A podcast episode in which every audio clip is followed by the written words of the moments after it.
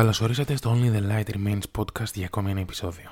Έχουμε αρχίσει να επεκτηνόμαστε γιατί πραγματικά μας αρέσει αυτή η επικοινωνία που ξεκινήσαμε να χτίζουμε με όλους εσάς. Συνεπώς, μπορείτε πλέον να μας βρείτε σε Spotify, YouTube, Facebook, Instagram, Google Podcast και SoundCloud. Πολλοί τρόποι, όπως καταλαβαίνετε, να μας ακούσετε και πραγματικά ελπίζουμε η προσπάθειά μας να ανταποκρίνεται στις δικές σας απαιτήσεις. Αφού λοιπόν ανάφερα τους τρόπους που μπορείτε να μας ακούσετε και να αλληλεπιδράσετε, Σήμερα το θέμα μας θα είναι η ενημέρωση στα χρόνια του κοροναϊού για όλες τις ειδήσει και τα νέα που βρίσκουμε σε site και κοινωνικά δίκτυα όπως το facebook και το twitter και πώς θα μπορούσαμε να προστατευτούμε από το άγχος που μπορεί να προκαλέσει η έκθεσή μας σε ένα σύνολο πληροφοριών. Στα χρόνια του κοροναϊού επικρατεί ένας πανικός και έχουμε δει την καθημερινότητά μας να αλλάζει δραματικά. Άρθρα για αύξηση αριθμών θανάτων, κρούσματα, ελλείψεις στα νοσοκομεία, άρθρα συναισθηματικά φορτισμένα με άτομα που δεν μπόρεσαν να αποχαιρετήσουν τους δικούς τους ανθρώπους λόγω των περιορισμών και πολλά άλλα.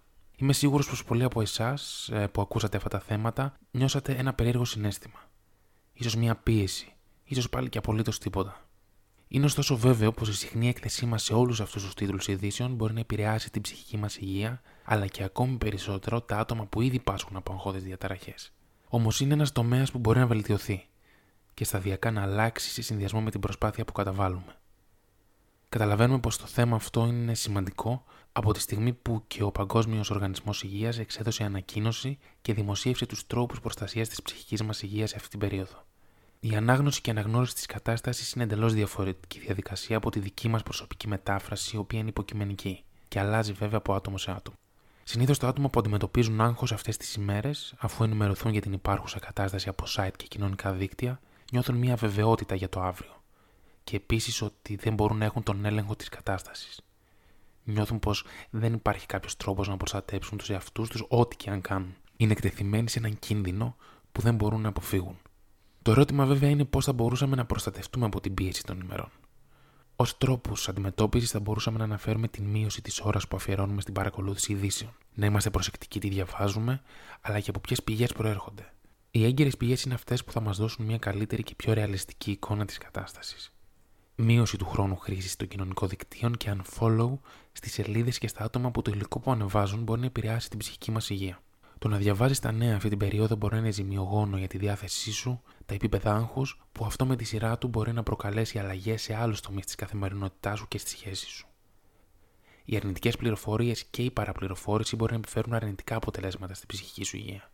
Η κριτική σκέψη που μπορούμε να αναπτύξουμε είναι ένα χρήσιμο εργαλείο ώστε να προστατέψουμε τον εαυτό μας από την πίεση και το άγχος των αρνητικών ειδήσεων. Μπορεί να μας απαλλάξει από το συνέστημα τονίας και έλλειψης ενέργειας που νιώθουμε. Η κριτική σκέψη δεν σημαίνει απαραίτητα πως βλέπεις με κριτική άποψη το θέμα του κειμένου ή της πηγής, ότι δηλαδή πρέπει εν τέλει να διαφωνήσεις, όμως να μην υιοθετείς τις πληροφορίες αυτούσιες χωρίς να ρωτιέσαι για την εγκυρότητά τους. Για παράδειγμα, πολλές φορές διαβάζουμε για θανάτους λόγω του κοροναϊού, χωρίς όμως να αναφέρεται το ποσοστό αυτών που έχουν νοσήσει από τον ιό, αλλά και πόσοι από αυτούς έχουν αναρρώσει πλήρως. Συνηθίζεται μια είδηση συναισθηματικά φορτισμένη να συγκεντρώνει μεγαλύτερη προσοχή, όμως αυτός συνεπάγεται με τον μεγαλύτερο επηρεασμό της δικής σου ψυχικής υγείας. Η κριτική σκέψη αποτελεί την καταπολέμηση της παραπλάνησης. Η μόρφωση και η γνώση που θέλουμε να αποκτήσουμε χρειάζεται την κριτική σκέψη, η οποία μπορεί να αποτελεί το βήμα της ανάπτυξης ενός διαλόγου με επιχειρήματα και στην περίπτωση του κοροναϊού καλύτερη καταπολέμηση του άγχους.